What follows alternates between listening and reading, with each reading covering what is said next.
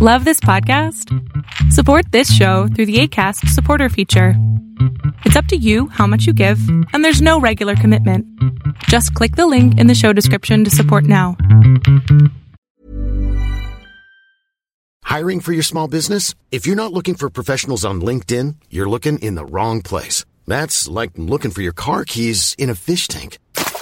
LinkedIn helps you hire professionals you can't find anywhere else, even those who aren't actively searching for a new job but might be open to the perfect role. In a given month, over 70% of LinkedIn users don't even visit other leading job sites. So start looking in the right place. With LinkedIn, you can hire professionals like a professional. Post your free job on linkedin.com slash spoken today. Hey friends, welcome to the Tennis and Pickles podcast.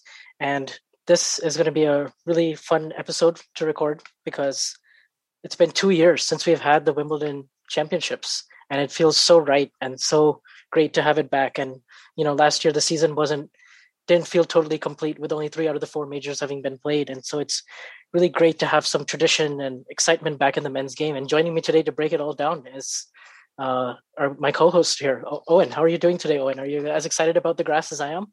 I think I am. Yeah, it feels great to have Wimbledon back. And the fact that we didn't have it last year makes predictions really, really interesting because some of these players in the past two years have developed into top players, and like some of them haven't even played Wimbledon main draws or have only entered once. And so that's going to make stuff projections really interesting for a lot of players. So yeah, looking forward to getting into it. Yeah, it, totally agree, and especially with the you know shortened grass season as it is already or i guess shortened time in between the french and wimbledon. That makes things that just throws another wrench into this whole thing and so i think these uh, just breaking down this draw is going to be fascinating. Absolutely yeah, and um, i'll just say this right away we need more grass because with the season as short as it is it's already becoming um, a very niche surface um, and i think that's only going to become more present um, mm-hmm. if this keeps up. Yeah exactly and the only way we can really you know make our picks and kind of back it up is through previous Wimbledon Wimbledon results, previous you know grass court experience really, and also just knowing what we know about these players on other you know similar type of surfaces without the grass. At least that's how I'm kind of going about it. Yeah, that, that's sort of what I'm doing as well. And um, since we're going to start with the men's draw, like when we look at this draw, I think. Oh, would you agree that this is one of the weakest ATP major fields we've had in a very long time? Um, like we have a very we have an overwhelming favorite in Novak Djokovic, but I think the field as a whole is really not that competitive. Like a lot of the top players can't play on grass as well, nearly as well as the other surfaces, and we don't really have many yeah. or any grass specialists.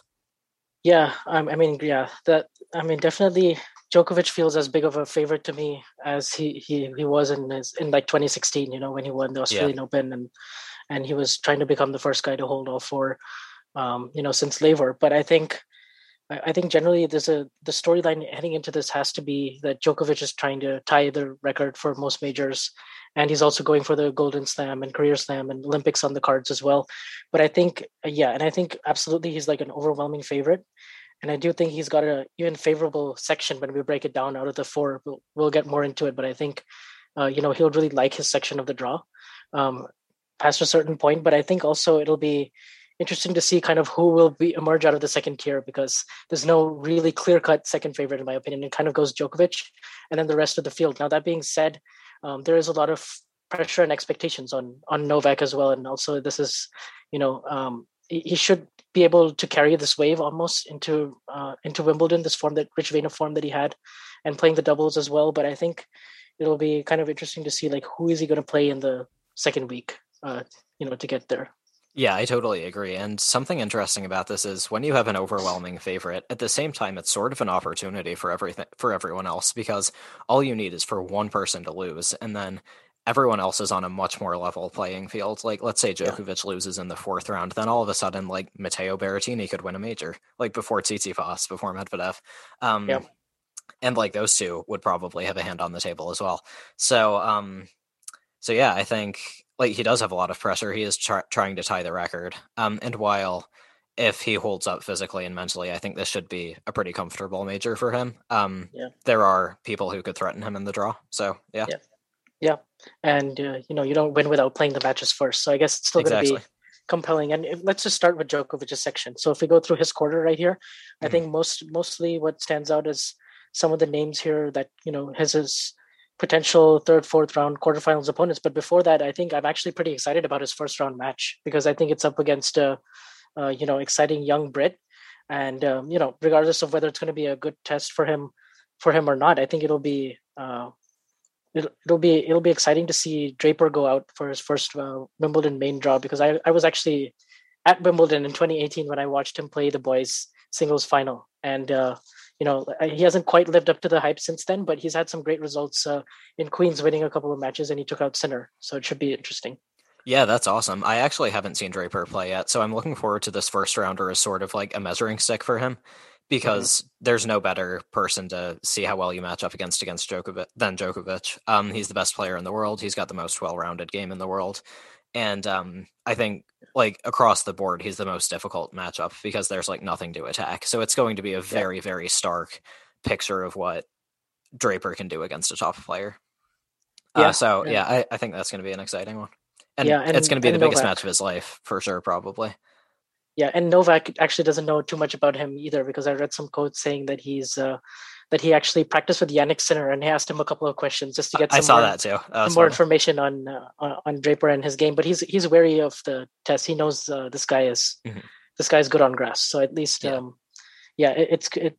I can't get, guarantee that it promises to be a compelling and exciting match, but I think it'll, uh, you know, it's it's definitely good to kick things off right away at 5 p.m. on, um, or 1 p.m. is when the main draw uh, they have this tradition that Monday 1 p.m. the defending champion on the gentleman's side opens uh, opens up the field. So mm-hmm. we'll be looking we'll be looking forward to that. But then if we look ahead, I think we have um, you know Kevin Anderson in the second round that could yeah. get a little bit. Um, you know, Kevin Anderson is not the same player that he was in 20, 2018. Just to be clear no, about that, not. he's had a lot of injuries since then, and it's you know really tough to know what kind what kind of Anderson will show up.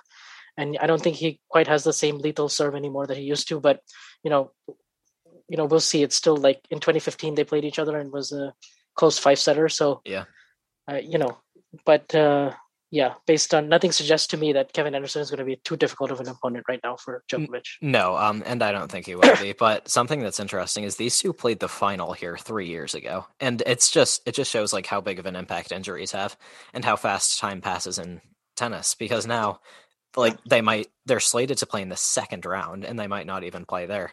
Um, yep like we saw um, Murray and Federer were playing like on the practice court and they were playing a practice set.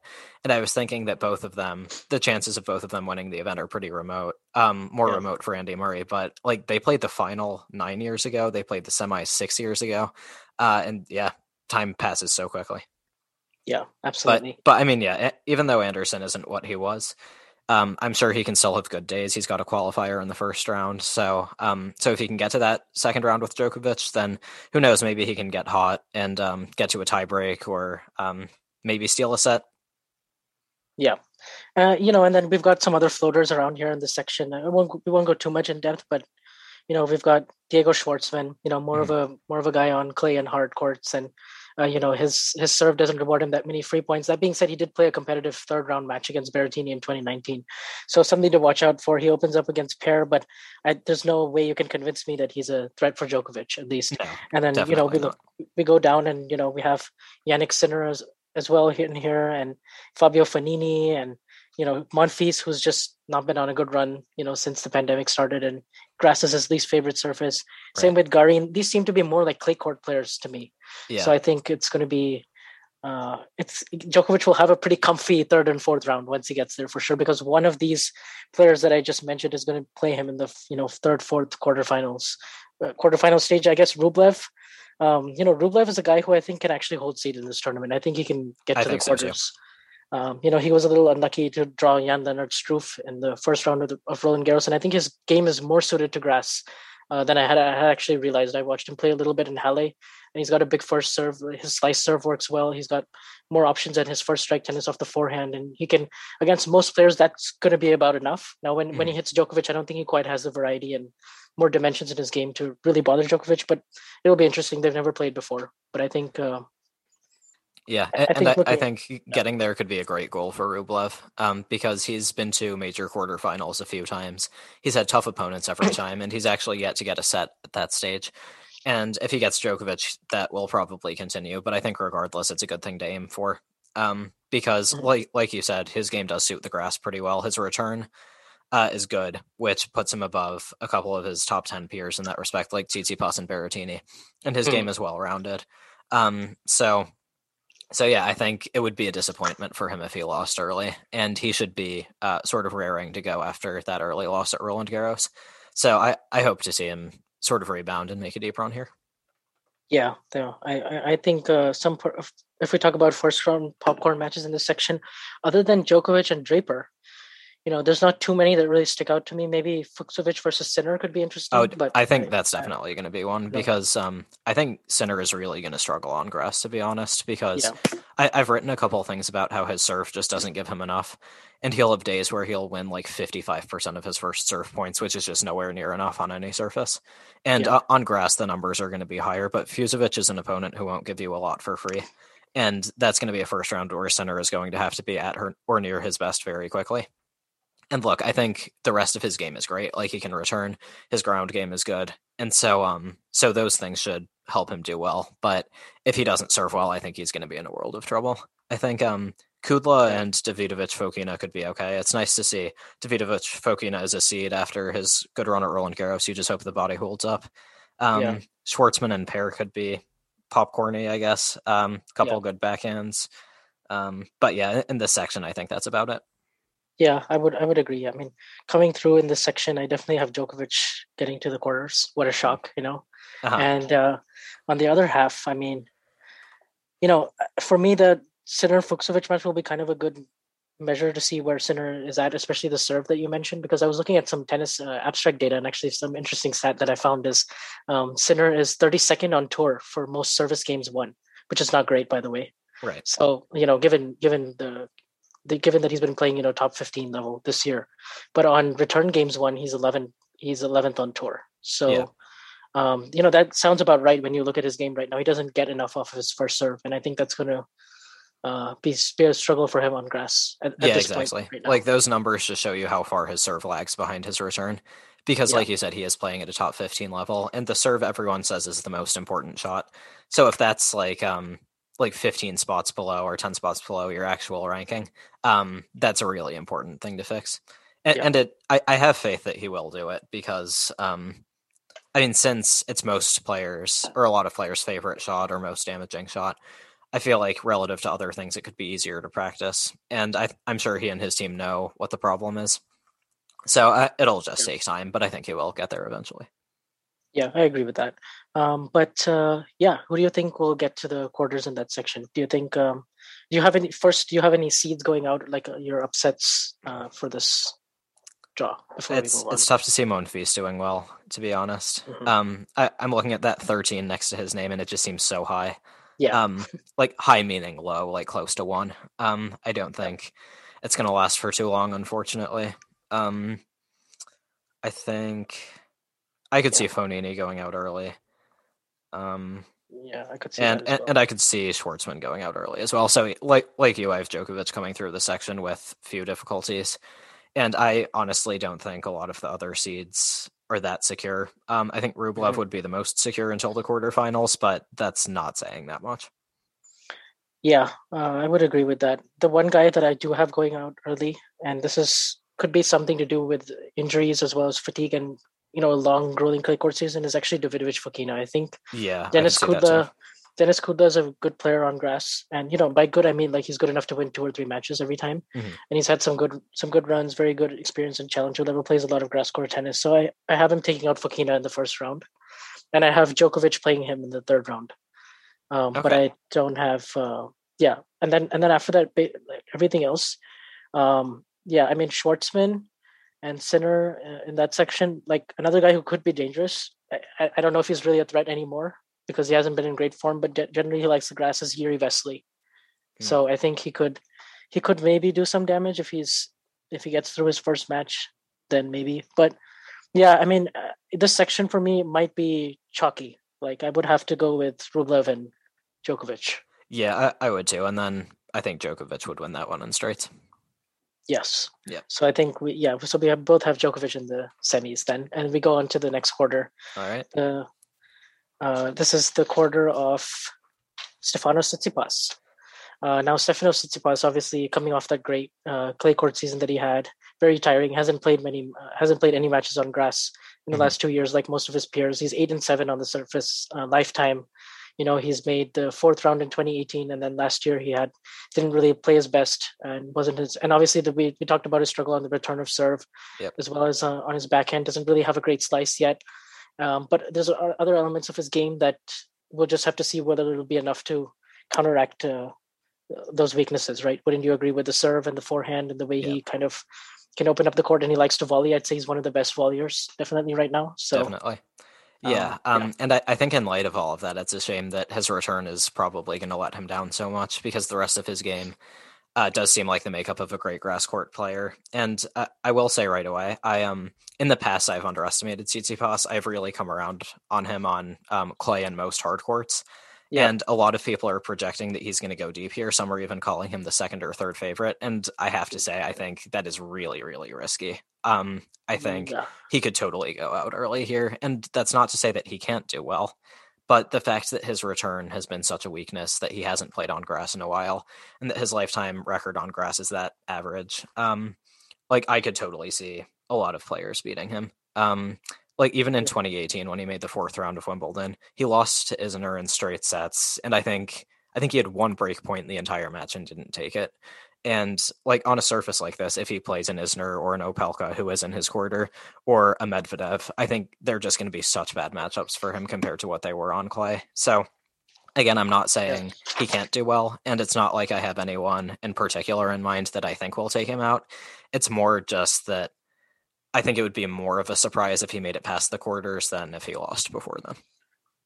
Yeah, um, I could. De- I definitely could see that, especially big servers early um, against him is are quite dangerous. And you know, there's there's also other players. You know, if you can, yeah, just get him in. It's also the movement and the defense off the backhand and stuff like that. That yep. you know we just haven't seen yet. And and obviously that run that he had. So I'm I'm going to keep my eye out and and uh, see kind of you know how he's able to move especially on this mm-hmm. on the surface and how he recovers emotionally more than physically from the uh, from the Roland Garros campaign. But if we just look at his draw, I mean, he places Frances Tiafoe in the first round.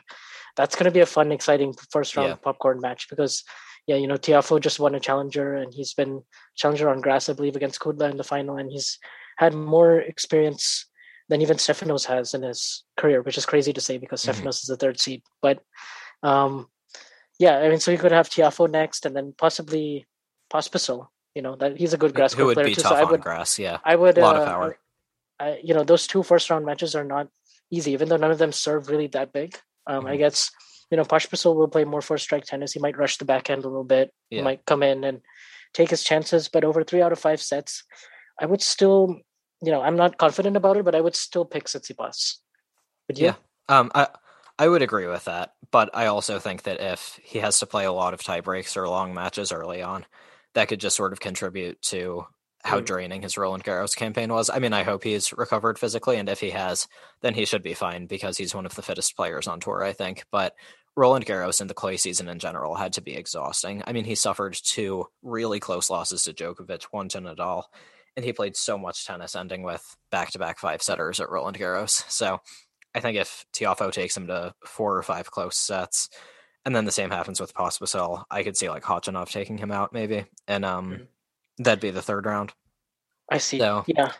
Um, so yeah, I, n- now that I'm looking at his draw, it's starting to seem like a little bit of a minefield. But the, mm-hmm. all that said, if he plays his best, I think he will make it out of the section yeah this is going to be the section that's so hard to predict for me because i i don't see any one clear favorite these matchups are pretty even in this section to be um yeah. you know you know on grass because you also have rba down at the bottom who made a wimbledon semifinal and all of his best right. results come on stickers you know faster low bouncing surfaces where he likes to take the ball early and he hits very very flat so that favors him yeah but but um, he's got a tough first rounder with millman and then you have like a yeah. huge server in Riley opelka in the middle and you have de Minaur who just won a tournament on grass. And yeah, yes. I, I, honestly don't think there's a clear favorite in this section. I think even me saying Tsitsipas is the favorite in this section would be a stretch for me.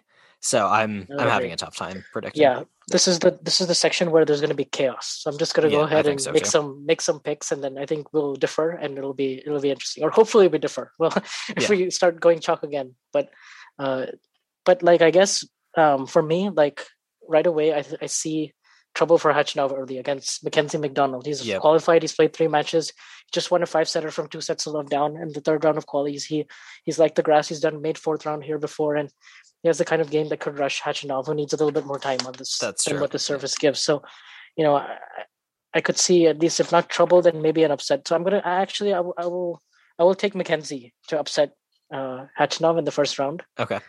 Um, and then apart from the other upsets, uh, I, I mean, I guess the way this is panning out and the way when I'm filling out this draw sheet, you know, um, you know, Denis Shapovalov is another guy who is searching for a big major result for a while now, right? Apart from the U.S. Open quarterfinals, uh, he hasn't made a second week like you know in a long, long time since 2017 when he made the U.S. Open after that Canada run. But on grass, yeah, his he has kind of more issues than even Tsitsipas does. Yeah, exactly. With his return I, I serve on the block. Say, yeah, he doesn't quite have a consistent block return, and he his elongated ground strokes. The you know they can they work well when they're when he has a lot of time, and he then it can either go two ways, and then just mentally, I don't know if he's quite ready. You know, in best of five, just to string it all together yet. But the way this is shaping out, you know, you know, maybe he likes his draw because Kohlschreiber is tricky in the first round. He is he is tricky, but you know, he's crafty. He's a veteran. He surprised everyone when he took out Karatsev at second round, and everybody was like, "Whoa, mm-hmm. I didn't see that."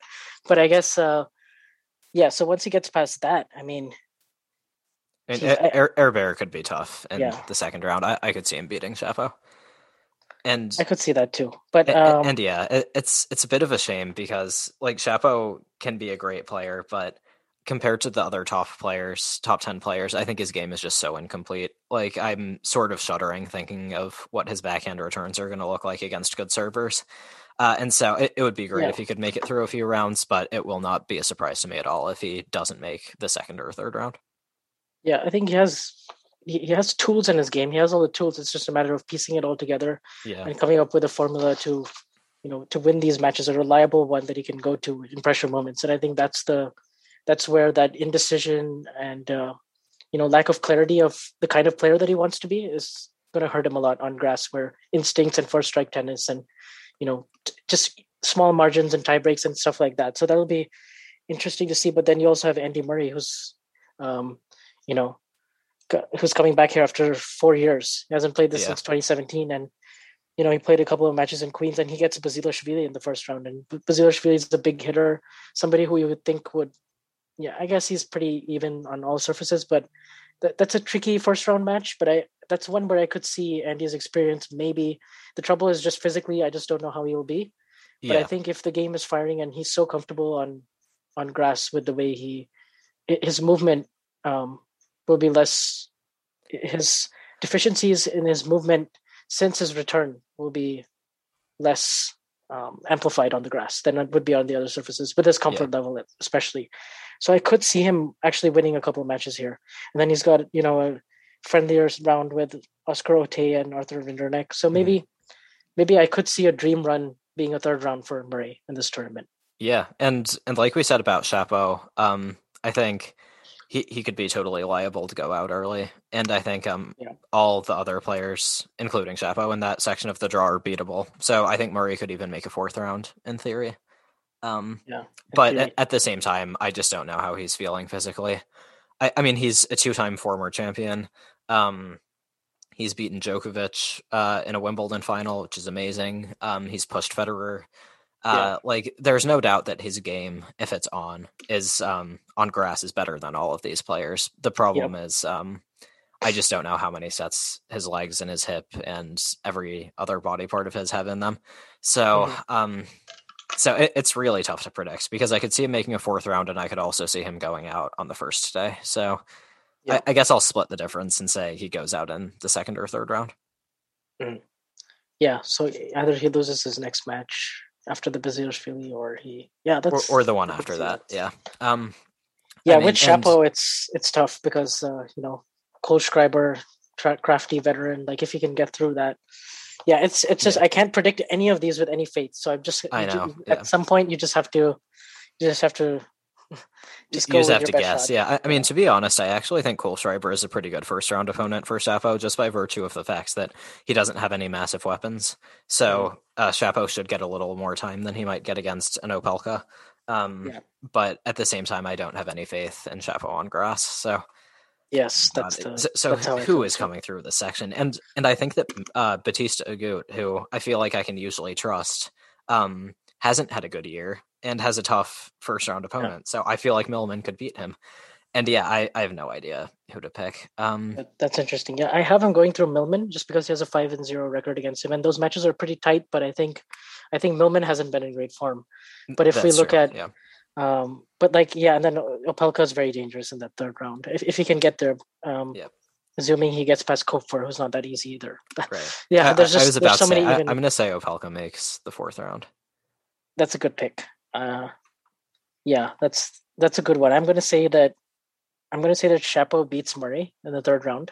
I'm not okay. I'm not confident about it, but I but I'm not confident about anything in this section. So I will say that we could see a eh, Opelka RBA could really go either way, but I think Opelka he has that it factor that if it goes to a tiebreak, he has the serve and he has the he, he has the big win over Wawrinka in 2019, right? Um, in the yeah. second round at Wimbledon. Yeah, eight six in the fifth, I think. Great yeah. match. And and RBA is getting a little bit older, and his slam results haven't been great uh, as of late. His last best slam result was here 2 mm-hmm. years ago.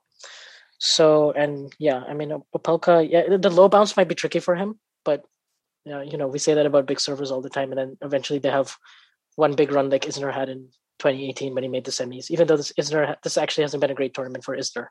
Yeah. Um, apart from that run, but Gee, uh, I'll also go with that. I'll say Opelka and Chapo play a fourth round match. Okay. I'll say Chapo gets to the quarters, and he will face. Hmm. Uh, the, another first round match that pops up to me is like Evans and Lopez. That'll be. Uh, I was just looking at that. I feel like one of them could go deep. Yeah, I feel like one of those could go deep. But in, ter- in terms of that, I think we've already hit on all the popcorn matches. I would say, yeah, I would just say uh, Tsitsipas Oh, uh, de Minaur and Korda is also in this section. I forgot about that. Yeah. Uh, now the thing is, de Minaur just won a title. He beat Sonego and he won the Eastbourne tournament, which was a great match. Korda today. seems like much more of a grass court player, though. Yeah, and Korda seems like much more of a grass court player, exactly with the compact strokes. People yeah. compare him to so Berdych all the time, and I think, I think the Berdych comparison is a good one because I think he has he has the potential to maybe have a career like Berdych's or even exceed it with the era that's uh, you know coming up with the big three going out. But I would say that um, yeah, he he definitely has a shot because um, Minaur might be tired from this week, and he's played a lot of a lot of long matches, and he could capitalize. And generally, I don't really like players to go that far the week before a major and then try and win five sets the the next day. But mm-hmm.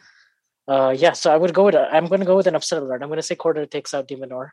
Okay. I'm going to say we get a Korda. Um, Korda, I think, can get to the fourth round here. I think he has a good draw after that. The draw really opens up for whoever gets out yeah. of de Minaur and Korda. So I will say Korda gets through. He gets to the fourth round. I will say we have Tsitsipas and Korda in the fourth round, which were denied okay. at the French Open. right. Yeah. Um, and then I would say Chapo and Opelka for the other fourth round. I have Chapo and Tsitsipas in the quarters. All right, battle of the two best returners on tour. Yeah, with the one-handed backhands, and Chapo actually has a three-one edge over Tsitsipas, and his leftiness and his uh, his return return of serve, the way he can, the way Chapo opens it up with the wide serve on the tee, um, uh, the wide serve both down the tee, the wide serve on the ad side, the slider out wide. My bad. Mm-hmm. Um, you know that serve is pretty effective against Stefanos. If you can, yeah, yeah, that that wide serve to the one-hander would be so deadly. Yeah, and it, this would be kind of a you know a nervy match for both. They would really want to take yeah. advantage of this opportunity to play, to face Djokovic in the in the in the um, semis. But the yeah. thing is, Chapo and his big point play, it's hit or miss. It's iffy. Yeah, it's iffy, and so yeah, I, I and, and look, I really don't want to go chalk because I think I think yeah. this is one this is one area where it's not like the French Open where you, there's a lot of margin mm-hmm. in these matches there on clay, but. I, I'm not going to go chalk, so don't worry. Uh, I will. Do whatever. I will go with Chapo to make the semis. Oh my god. Okay, okay. wow. Okay, I will, I will this feels bold. bolder than Medvedev making the quarters at Roland Garros. Wow. It really does. But but if you think about it, other than, I mean, other than. I mean, like, like, if he puts just, it together, there way... are not a lot of players who could Yeah, and- and match it's his just- peak, maybe. Uh, Yeah, and it's, it's- just, it's just the way the whole thing is planning out, and with these upsets, it's just that it's seeming favorable each time I think of him. Yeah, And and yeah, yeah, and Stefanos, yeah, I don't know how he will handle that. I mean, Yeah. I mean, I have more faith in the big moments that he can handle it better because of Oh, all no the five experience and all the, and he's he's ticked off all the milestones much more than Denis has. Mhm. But in that matchup, yeah, I. I just don't know. It's a little bit like Gasquet and Wawrinka, you know. Like we all, we all thought that Wawrinka was going to come through. right. Remember? Yeah, the then battle of the Gasquet- backends. Yeah, that's right. Gasquet just surprised us, and it's just, yeah. I- Yeah. I'll, I'll go. I'll go for that. This is Wimbledon. You know? Uh, Hey, I'm Ryan Reynolds. Recently, I asked Mint Mobile's legal team if big wireless companies are allowed to raise prices due to inflation. They said yes. And then when I asked if raising prices technically violates those onerous two year contracts, they said, What the f are you talking about, you insane Hollywood ass? F- So to recap, we're cutting the price of Mint Unlimited from $30 a month to just $15 a month. Give it a try at mintmobile.com slash switch. $45 upfront for three months plus taxes and fees. Promo for new customers for limited time. Unlimited more than 40 gigabytes per month. Slows. Full terms at mintmobile.com. I'm Sandra, and I'm just the professional your small business was looking for. But you didn't hire me because you didn't use LinkedIn jobs. LinkedIn has professionals you can't find anywhere else, including those who aren't actively looking for a new job but might be open to the perfect role, like me. In a given month, over 70% of LinkedIn users don't visit other leading job sites. So if you're not looking on LinkedIn, you'll miss out on great candidates like Sandra. Start hiring professionals like a professional. Post your free job on linkedin.com slash spoken today. Okay, yeah. I, I mean, Yeah. look, I I would love to see that matchup, but I don't think either of them is making the quarters. Um, and look, look I, I would love to see Tsitsipas there. To be honest, I think all surface players are great for the game, but I think back to the Roland Garros final, where in the last three sets on clay, Tsitsipas did not have a break point. and I just think if he runs into someone who has a good serving day, um, or if he's fatigued mentally or physically, it's going to be a short tournament for him. So I, Point- I think he goes out well to someone. Sorry. Point well taken. Point well Yeah. taken. Now, now you have to tell me who does he go out to? Ah, no. Um, see, I have no idea because I, I'm going to say Opelka makes the quarters on the bottom section, Nice. but f- from the top of this quarter, I have absolutely no idea who the quarter finalist is going to be because I don't think it'll be Tsitsipas. But then it's like, who fills that slot? Um, I was honestly considering saying Evans or Lopez, which scares me. Um, yeah, Evans is Man, Evans y- to get to you know, I'm- is interesting. Yeah, I'm going to say Pospisil. Pospisil gets to, to get to the quarters. Yeah, he's made a quarters before in 2015. Okay, I, that could- makes me feel a bit better. I didn't remember that. So you think uh, Pospisil will take out Stefanos in the second round? Then Yes, okay. Yeah. okay, and then um, I could see that. Okay, and then I'll say Opelka beats Pospisil, um, and then Djokovic beats him in like three tie breaks in the quarters or something in the semis, or like um six four six four six four or something like that. All right, so we're both going kind of bold. You have Opelka in the semis. I have Shapo in the semis. Yeah, I I feel better about my pick to be honest. I I uh, Okay. in Roland Garros, I knew I was going out on a limb with Thiem making the final, but I feel better now. Yeah, I don't. So maybe we'll just switch roles. Yeah, I okay. mean, who knows? I I mean, I'm bragging a bit early, so we'll see. Um, okay, Yeah. and then onto the bottom half of the draw, which Yeah, we look at the next quarter, which is the fourth seed, Zverev's quarter, right? Um, yeah, and we have Um, Berrettini in that yes. section too. Yeah. Um, so with this section, I guess, yeah, um, like popcorn matches that stand out. Um, Humbert and Kyrgios is the one for me. Um, yeah, Humbert and Kyrgios, and then Nakashima and Fritz. So Yeah. uh, for me, Nakashima and Fritz personally is a very interesting match, just because I have connections with both the players. Right. Kind of. So I'm from San Diego. They're both from San Diego, and uh, um, you know Fritz and Nakashima both went to rival high schools of mine, and so I have a lot of mutual friends that played on the tennis team while they were on the tennis teams. I, I have um, friends who are texting me saying like, "Wow, did you see this? They're playing in the first round." that's who's awesome. Gonna, who's going to win? And it's it's a, honestly a miracle that Fritz recovered so quickly from his knee meniscus surgery that he just suffered. It like is, yeah. year I, ago. I think he was out on the practice court ten days after uh, he went Yeah. under the knife, which is unreal. And I hope Yeah. that it holds up. And also, huge credit for to him for making an effort to get out that quickly. Yeah, and then and then you have um you know Nakashima who qualified and is in his second main draw of a major, and grass kind of seems to be a surface where he where he can use his backhand down the line really well. He has a good spot serve. He doesn't have any huge weapons, but he's mm-hmm. he moves the court around the ball well, and he's crafty, and he comes to the net, and he likes to be aggressive and take time away through that, which you can't really do on clay and other surf and slower hard courts. So, and and that be co- in combination with Fritz, um, you know, not not having played on grass and kind of maybe don't know where he's at physically with the injury. Mm-hmm. Um, I could see an upset there. I could see Brendan taking out Fritz. Yeah, yeah. I, I, mean, I, I, think that's definitely possible. I haven't seen much of Nakashima, but um, mm-hmm. I think especially if Fritz is struggling physically, um, based on what I've heard some people say about him, he could get through that yeah. one. And yeah, yeah th- those two popcorn matches are right next to each other, huh? I mean, like yeah. going in different directions in the in the brackets, but on the mm-hmm. on the numbers, yeah. Um, yeah, yeah this this half is headlined by Berrettini at the very top. Yes. Um, and he's been getting a lot of talk uh, ahead of this Wimbledon. I think deservedly. Um, he's done some good things on grass. Uh, his game, I think he's like the closest thing to a grass specialist that we might have on at the top of the ATP right now. Um, which still isn't saying much because he just did really well on clay as well, and he's made a semifinal on uh, at the U.S. Open. But I mean, the serve, the slice, um, the big forehand, huge forehand, um, all seem well suited to grass. I think it's just a matter of how his return is going to hold up. If he can return well, he will be a force, and he can yeah. potentially make a final. I think, but I, I, think it's a slightly less extreme version of what Shapo and Tsitsipas are going to have to deal with, just by virtue of the fact that Berrettini is a two-hander, which is yeah. going to make his return a bit more secure. Um, so yeah, I think if he can keep that return in the court consistently, get a few deep ones in, he's going to be really tough to take down. So I, I have him making a quarter at least. Yeah, that's a good pick. Um, you have all kind of all the players who are doing well on grass recently with Humbert and Felix and Berrettini all in this section. Yeah. And then you have wildcards like Isner. I, I, worry about the Isner match with uh, Berrettini in the third round. That will be really interesting if it happens. If Berrettini because, can get through that, I think he'll make it through another round or two, but he could definitely yeah. go down there. Because is it reliable? Is he a reliable enough returner right now to break John Isner consistently in yeah. sets? I don't know. I don't think so. So that's where that's where I um that's where it's going to come down to such fine margins, and then it could get to a fifth set, and then you know tiebreaker at twelve all. She's like, who knows? Um, but I, I, would say I would still back Berrettini.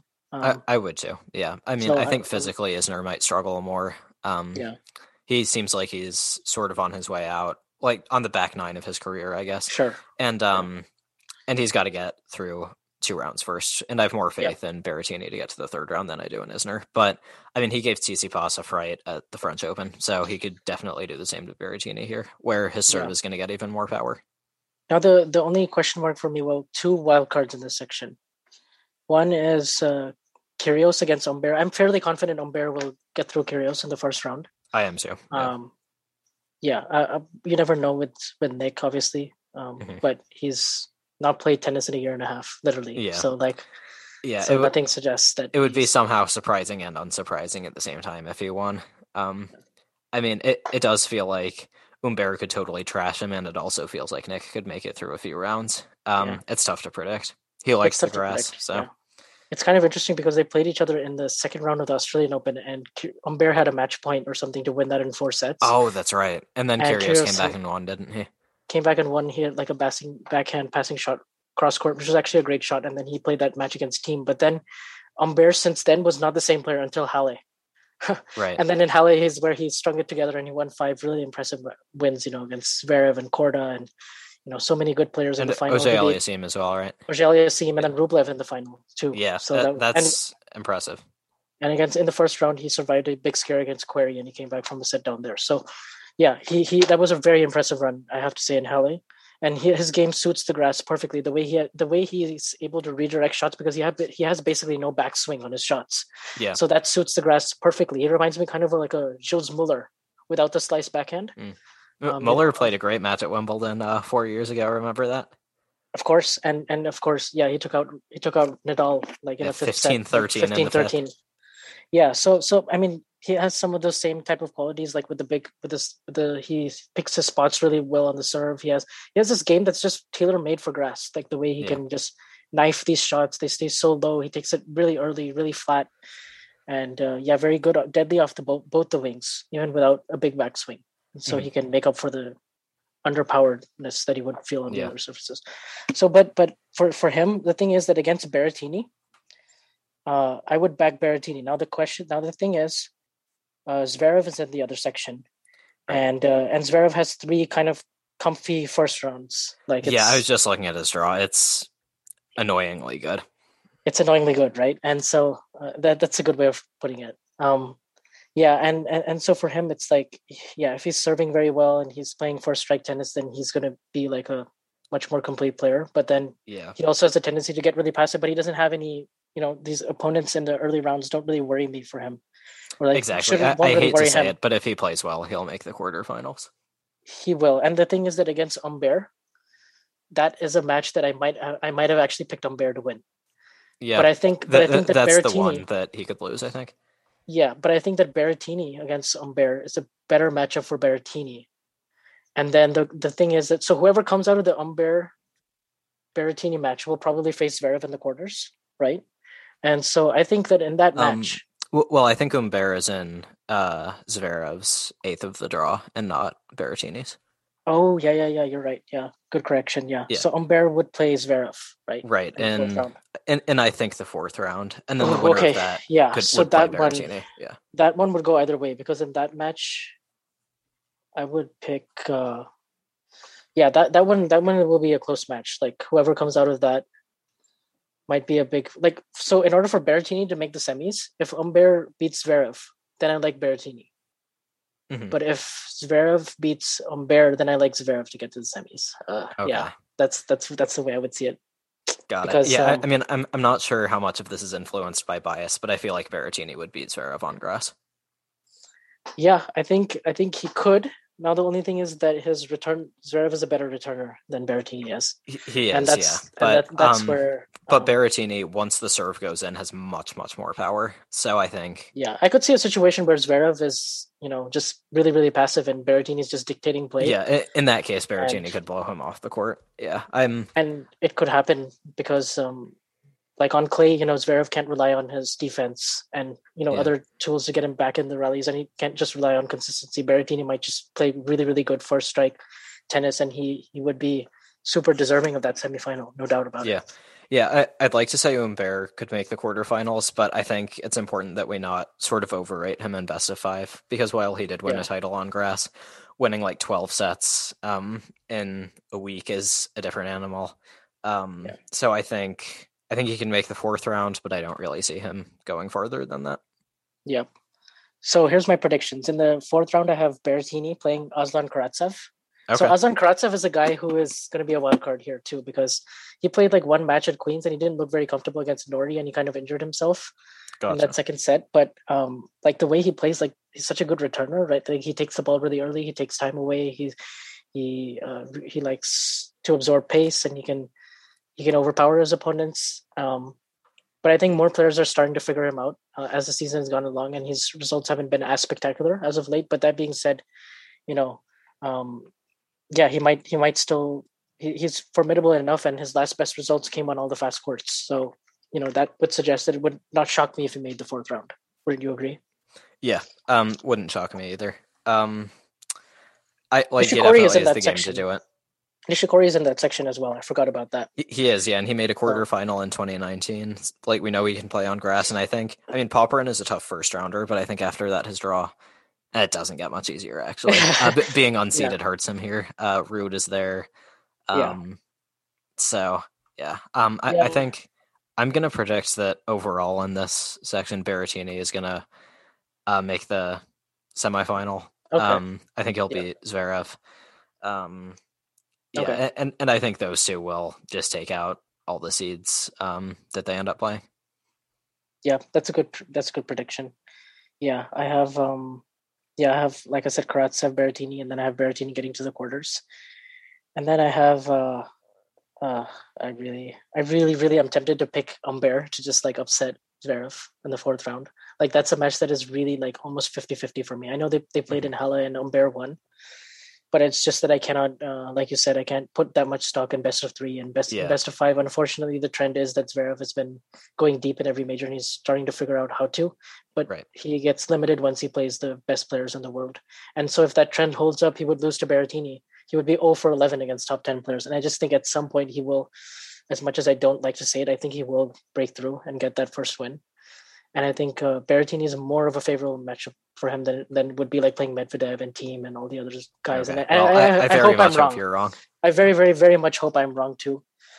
But uh, just mean, because I, have think the good news is that if um if you are right, I think whoever, well, not whoever, but I think if say Medvedev makes the other semi, he would definitely take out Zverev. Yeah, I don't have Zverev getting past the semis. Like like that's where it completely ends. I yeah. would say. So I have um yeah I have Zverev uh, getting to the semis. Okay. If that wasn't already. All right. Well, let's move on. Um, yeah. This um th- this bottom quarter of the draw, I think, is really really interesting. And yes, if you look at the players on the top and the bottom, I think that could make for a really really interesting quarterfinal. It's Roger Federer, an eight time champion, and Daniil Medvedev, number two player in the world. Mm-hmm. And the more I look at this, the more I actually think that this could happen. It looks like more of the dangers are in Medvedev's section, and he's the player I have more faith in physically. I think he's the more um, informed player, so I feel like he could deal with, with, those. And I think Federer's eighth of the draw is actually very comfortable. Uh, he has Mannarino in the first round, who some people are saying is a tough draw, but I don't really see it. I think Mannarino has declined, um, and it, it's Federer on grass. And then second round, Gasquet or Sugita. I don't see um, Federer having trouble with either of them. I, I agree Norrie, with you on who's been playing well, but yeah. Yeah, I, I agree with you on on uh, Mannarino and Gasquet. I think those are matchups that he's comfortable in. That even when that those players are, it's kind of like his first round at the French Open for me, like against exactly, Istomin. Yeah, it's kind of like, oh, okay, you've been here before. Yeah, I know how to beat you. Yeah, that kind of thing. Exactly. And you know, he has the he has a comfortable record against Mannarino, and Mannarino is grass is his best surface, and he's an uncomfortable player to play against. But I think mm-hmm. Federer is not going to be bothered by that. Like he's yeah. he doesn't quite have the firepower. I feel like players right now who have the firepower off both wings and can really like you know attack Federer serve and like make him play on the back foot. Those are the kind of players I worry more about with Roger mm-hmm. at this point in his career. Like with his you know speed, like not quite being what it used to be at yeah. least after this. I, I think also like grinders could have some success against him if he starts right. missing first serves. Um, right, players like for like at the French yeah, exactly that kind of that kind of thing. But yeah, like I'm looking at the seeds in his section, and I'm like, is Carreño Busta really going to take him out on grass? I just don't see it. And then, well, I have Carreño Busta losing to Sam Querrey in the first yeah, round. Yeah, but but like even Querrey, like Federer yeah. knows how to deal with big servers, although his return could be an issue. And like yeah, Norrie, I think is on um is definitely on the rise, but is he yeah. on the rise enough that I would pick him to beat Federer at Wimbledon? Definitely not. No, I would not pick him. That would be more like a cup for a match scenario for me, where I would yeah. I, I, could see Federer getting drawn into a match he doesn't want to get drawn into. Yeah, and that maybe it would be tough for him to physically recover next. I, I, I don't have faith that Norrie will be able to pull off an upset even against this version of Roger. Yeah, I don't either. a more diminished version than 2019, if that's not mm-hmm. already. I think we both know that, but yeah. Um, yeah and then yeah like the leftiness and it being it, it, you know it being on grass would help Federer can win a lot more free points at least with the serve the even if the speed slows down a little bit at least he might find a spot you know in a five set three five set match. I don't expect anything like a set that he played against felix or Auger-Aliassime in the third set against halle. I think that was just a rare rare performance yeah. uh, from his from his side. Mentally he said he he kind of gave up. So i, I wouldn't see that I yeah, that's not going to happen. at Wimbledon yeah, I don't think that will happen here. Yeah, and so like I can't really believe I'm saying this, but I think Federer will make the quarters with this draw. Yeah, I have I have him getting to the quarters as well. I have him playing against Querrey in the uh, fourth round. Um, okay. Now Query Querrey could also lose to Sonego. That could that might happen too. I could yeah. see that, but I, I think whoever it is, Querrey or Sonego, I think Federer will will be comfortable enough to get past yeah Norrie and one of those two. Yeah, I, I think the point is that this draw is easy enough such that it's on Federer's racket whether he makes the quarterfinals. There's no one in here who can sort of blast him off the court on their day. Yeah. Um, like this is grass, this is Wimbledon, and even though it's been a decade since he really dominated here, it's been more than that. Um, he's still good enough on grass that if he plays well, he should be able to win four matches in a row. Absolutely, yeah. And you know, I guess the other Medvedev section is fascinating because that section Absolutely. has a lot of threats. Um, yeah early on. You know, now Medvedev, I must say, just won his 11th title this week, and he looked great in the whole week. I yeah. mean, just firing on all cylinders, loving the low bounce of the surface. Played an excellent match today against Querrey and just blew him off the court in an hour, um, which was, you know, I guess he was the favorite, so it was expected, but it was uh, comprehensive. It and was, he, yeah. yeah, and after Carreño Busta, after he lost that first set, he was fine and he, he played great. And so, yeah, I mean, I mean, we'll see. Like his best result was a third round in 2018 and 2019. Yeah. But I mean, he's gotten a lot better since then. Yeah, and he's so. just won a title on grass. Yeah. Um, but I, I, mean, I, feel so bad for Struff, you know, because every time he keeps it's, getting it's so rough, yeah, seeded players, and I feel bad for the players that have to face him because it's like, uh, you know, like again, we're seeing Struff playing against. I, I know it's like it feels like by now he should be seeded like 25th at every major or something, but it's yeah, yeah. it's just not happening. He's always in that like 33 to 40 section. I know, yeah, he's like just miss out on getting seeded. Yeah, I, I, mean, on, on on Medvedev, I think it's really really tough to project how he's going to do here. I well th- that's not true. I think it's really tough how he how to project how he's going to do after the quarterfinals because I think he will make the quarterfinals. I think the thing with too. Medvedev is that he looks so good against players who can't trouble him, and that is why I don't put put any stock in his win over Querrey because Querrey could not trouble him because Medvedev yeah. returns well and defends well, and Querrey just didn't have an answer for that. But when Medvedev comes up against tougher players, like Tsitsipas at Roland Garros or Djokovic at the Australian Open or Thiem at the US Open, that is when cracks appear in his game. Mm. It just takes an opponent strong enough to make those cracks appear. And I don't think in this quarter anyone is going to be quite good enough to make that happen. I some people are saying Struff is going to bother Medvedev. I don't think that's going to happen. I mean, I look at Cilic and Dimitrov and Verdasco and like Musetti and Hurkacz and Medvedev is more consistent than all yeah. of them. He returns well. He's going to be able to get their serves back in play and their offense isn't consistent enough that he's going to have to like do all the running. Um, oh. But then I think after that, like when he plays Federer or when he plays Berrettini, that's when things are going to get tough. And if he gets to the final with Djokovic, I expect a similar result to the Australian yeah. Open final. And I think people are, yeah, I think people are really maybe getting over worried about Struff and even Cilic because yeah. I think in three out of five sets, I think like Medvedev has the tools and he has so much versatility on both his offense and defense game and return game and serve game. It's almost Djokovician, right? And so I just it think is, yeah. like against like uh, uh, like it's one thing for Struff to take him out like straight sets in Halle when it's his first match after you know getting to the quarters of, of the French versus now where he's much more yeah like it's just much more comfortable for him um, yeah, it could be like a green situation in the clay season where like right. I didn't he beat Medvedev in three sets and then exactly. when they played in like the third yeah. or the fourth round of Roland Garros, Medvedev just waxed him. Yes. So yeah. Yeah, and then so but that'll be still an interesting first round match. And then yeah. I have yeah, and then I have Cilic getting to the third round, but Cilic's mental game and his he's not firstly he's not the same player physically that he was in 2018. Mm-hmm. Uh, you know, or yeah, 2017 when he made the final here. He's lost now to Guido Pella and João Sousa, which mm-hmm. are matches that you know he should never lose, really. But, yeah, yeah. I, I mean, yeah, Cilic is in pretty good form right now. I think he's won some matches on grass. Did he win like a small grass tournament? Yeah, he won in Stuttgart, and he okay, won. Yeah. and he got to the quarters the next week in Queens. So, so no doubt he's been playing better. Like he's yeah. been playing a lot better. Yeah, like I, I think a lot of people have have rightfully been saying he could make a run, but I think this is a tough section of the draw to be yeah. in. I think That's it's hard point, for me yeah. to see him taking down Medvedev. I think he'll get there, but I think he's going to have to really peak enough to throw Medvedev off his game. If he can do that, he can win. But I think it's a big yeah. if. I think it's a big if. I, that has the potential to be a four or five setter, but I would still pick uh, still pick Medvedev to get through it. Yeah. I, I mean, Alcaraz is in that section. Alcaraz, Paul, first round. That's a kind of a popcorn. Neither player is expected to go far at all, but it's just mm-hmm. A nice first round. And then there's a lot of rounds like that on the men's side and majors, especially at Wimbledon now. Yeah. Like you have Hurkacz and Hurkacz and uh, Musetti would be fun. Musetti. Yeah. I don't expect either player to go deep, but I but I think as a first it, but round it'll still be fun. yeah.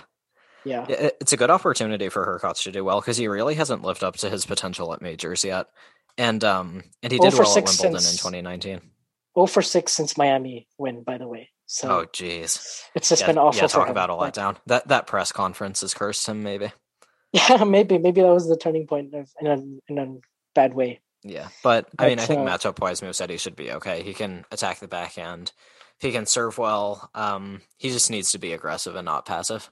Yeah, I just don't know what's going on with with uh, with him. I know that Musetti yeah. had to go back and finish his diploma from high school, so that's why he didn't play anything on grass, which is oh, kind of wow, funny. Okay, that that that's a very cool thing to do. Um, like N- Nadal's education ended when like he left all his books on a plane. Uh, and Oh, like wow. that was it. I didn't know that. You learn something new every day. Yeah. But but yeah, and then you have Dimitrov and Verdasco. Like, don't- I really? I really just don't don't know with either of those players right now. Yeah, so- I, I mean, it, it makes me sad to that. be honest, because like when I see those names, I think back to like glorious Australian Open semifinals they've taken part in. yes, Um, and it's just such a far cry from that right now. Like, um, is, yeah. like neither of them is going to do well. It it could be a fun first round match, but I think be. vintage moments will be few and far between. Yeah, definitely. And both have been struggling with injuries and form. Grigor is hurt, so I don't know Yeah, where he's at. Verdasco's old. Uh, Grigor's getting old. Yeah. Yeah, yeah, yeah. So moving on. So I guess uh, I have Medvedev and Federer in the quarters as well. Yep. Um, I have Medvedev getting through that one. I, I have the same thing. Yeah. And Yeah, I'd yeah. sort of like to preface that by saying, like, I'm picking Medvedev more because of what I think the physical disparity will be than uh, because of like a disparity in their games. Federer is the better Yes. grass court player. But I think that the kind of matchup that Medvedev poses to him right now is going to make things too difficult. Federer is going to have to play for a few hours to win, unless the matchup turns out to be really favorable. Um, but like Medvedev has taken a set off him uh, as far back as 2018, and that was on a quick court, Shanghai, I think. Um, Yep. and so yeah, I think I think Medvedev is going to win that one without too much fuss. yeah. Uh, I mean, I mean, if Federer, if if Federer can return really, really well, get the ball really nice and low, and make you know, kind of uses this, the same tactics that he used against Djokovic on grass, yeah, it could work in his favor. But do I see him winning three sets against someone yeah, as and the return has also been the part of his game that's uh, been stuttering the most since he Yeah. came back. So I would say also the serve as the match gets physical. I mean, he's oh yeah, that yeah, it, it- like every he time he misses first. a first serve, I think uh, bells are going to go off. Yeah, and I think especially what Roger doesn't want in this tournament is to have get long drawn matches early in the early rounds. Then I Yeah. think it's over because then after that, it's, Exactly. He, he yeah. needs to win those early. I'd say first three rounds. He needs to win them comfortably yeah. to have any shot in this match. Y- Yeah, so like, can he beat Medvedev? Yes, but like, he has to get there very fresh, and I think he has to play really, really well. And I, I think again, those are two big ifs. So, Yeah, yeah. so again, it's not that Medvedev is a better grass court player. I think it's against this version of Federer. I see him winning. Okay, cool. So moving on, I think after that it's pretty straightforward. Uh, I Yeah. would have Djokovic and uh, Medvedev facing off in the final. I think Medvedev will take out Zverev. Um, Yeah, I think, I think so. you have him taking out Berrettini. Yeah, Right. And then I have uh, yeah, um, Djokovic and Shapo straight sets for Djokovic. yeah, Um, and then I have uh, yeah, uh, Medvedev and Djokovic. I think this will be somewhere in the middle of the two Slam finals that Medvedev has played. So he played one where he got absolutely routed in three sets Mhm. with a close-ish first set, but after that it kind of went away from him quickly. Yeah. And then uh, five set epic with Nadal. I think this one will be four sets and somewhere in the middle. So there'll be some competitive moments and there'll be maybe some some moments where you think like, oh, maybe Medvedev has a chance, but I think Djokovic will be too strong in the end. I, I I, totally agree with that. I was going to say something really similar. I think Djokovic will straight set Opelka. Medvedev will beat Berrettini in four, and then Djokovic will beat Medvedev in four. So I am learning from Australia, um, because the the Australia version of Owen would have been like, "Oh no, Medvedev has the game to win. Like he can totally do it," but it's not going to happen. Djokovic will be too good.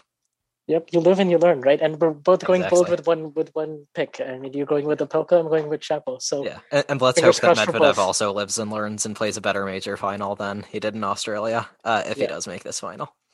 But yeah, Alright, I mean, yeah. so so we agree Novak Djokovic to win his twentieth major, tie Mm-hmm. Roger Federer and Rafael Nadal, and set up uh, the U.S. Open for all the marvels, except not really because Djokovic is the goat already. so yeah, no, I mean, and then if he gets to 20, then there's going to be all the talk about the Olympics. the the golden the golden slam or the calendar slam, yeah. Yeah, and yeah, it's pretty pretty remarkable if if he were to actually win the first three majors of this of this year. And I know Yeah. people are saying like you know his draw is easy and stuff like that. We have to remember that in the last 19 majors that he's won, 17 of the last 19 he's either gone through one of uh, Federer, Nadal, and Murray along the way to win it. Oh yeah, exactly. Like I, I would love not And- to hear complaints about an easy draw. Like he has won so many difficult majors at this at this point it's more than earned.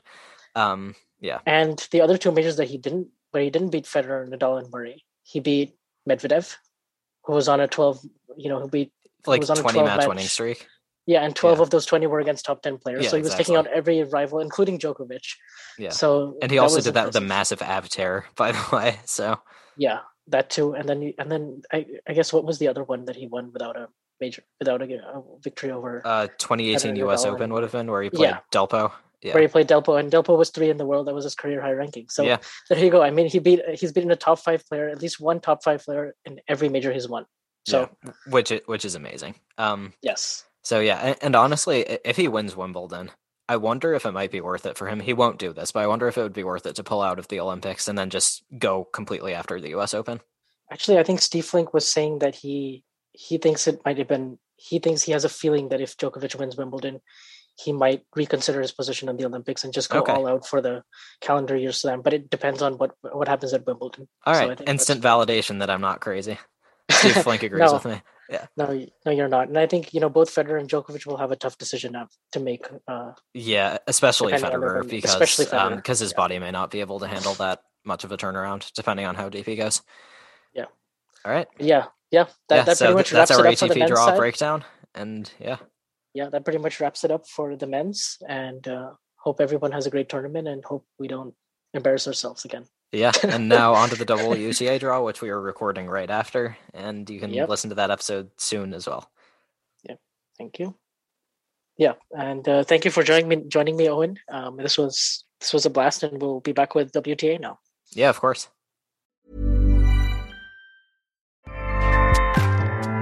ACAST powers the world's best podcasts. Here's a show that we recommend. The Real Housewives is a guilty pleasure for most, but if you're looking to not feel guilty about that pleasure, tune in to Everything Iconic with me, Danny Pellegrino, where I break down all the messy moments and behind the scenes antics of Bravo's popular franchise. And on Everything Iconic, I also interview celebrity guests like Kelly Ripa, Keke Palmer, Drew Barrymore, Cameron Diaz, and more about their guilty pleasures, their past work, and so much more. So if you're pop culture obsessed and find yourself watching way too much reality TV like me, tune in to Everything Iconic with Danny Pellegrino wherever you listen to podcasts. ACAST helps creators launch, grow, and monetize their podcasts everywhere. ACAST.com.